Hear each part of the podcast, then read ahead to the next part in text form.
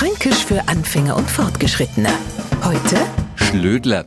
Es gibt doch nix Schönes als ein Menschen, der gerade so anfängt, Fränkisch zu lernen, zu verwirren. Da kommt uns jetzt ein Schlödler grad recht. Ein kleiner Schlot. Für einen Neufranken wäre das auch logisch. Aber seit wann ist Fränkisch logisch? Schlödler nehmen wir in Franken und schnibbeln zum Beispiel in Salat oder hauers frisch geschnitten in Suppen. Und spätestens jetzt wird klar sein, dass ein Schlödler nix mit am Kamin zu tun hat. Ja, vielleicht ein bisschen, weil ein Schlödler a lang und innerhohl ist. Also jetzt aber, Schlödler sind die röhrenförmigen Stängel der Frühlings- oder Lauchzwiebeln. Fränkisch für Anfänger und Fortgeschrittene. Morgen früh eine neue Folge. Und alle Folgen als Podcast auf podu.de.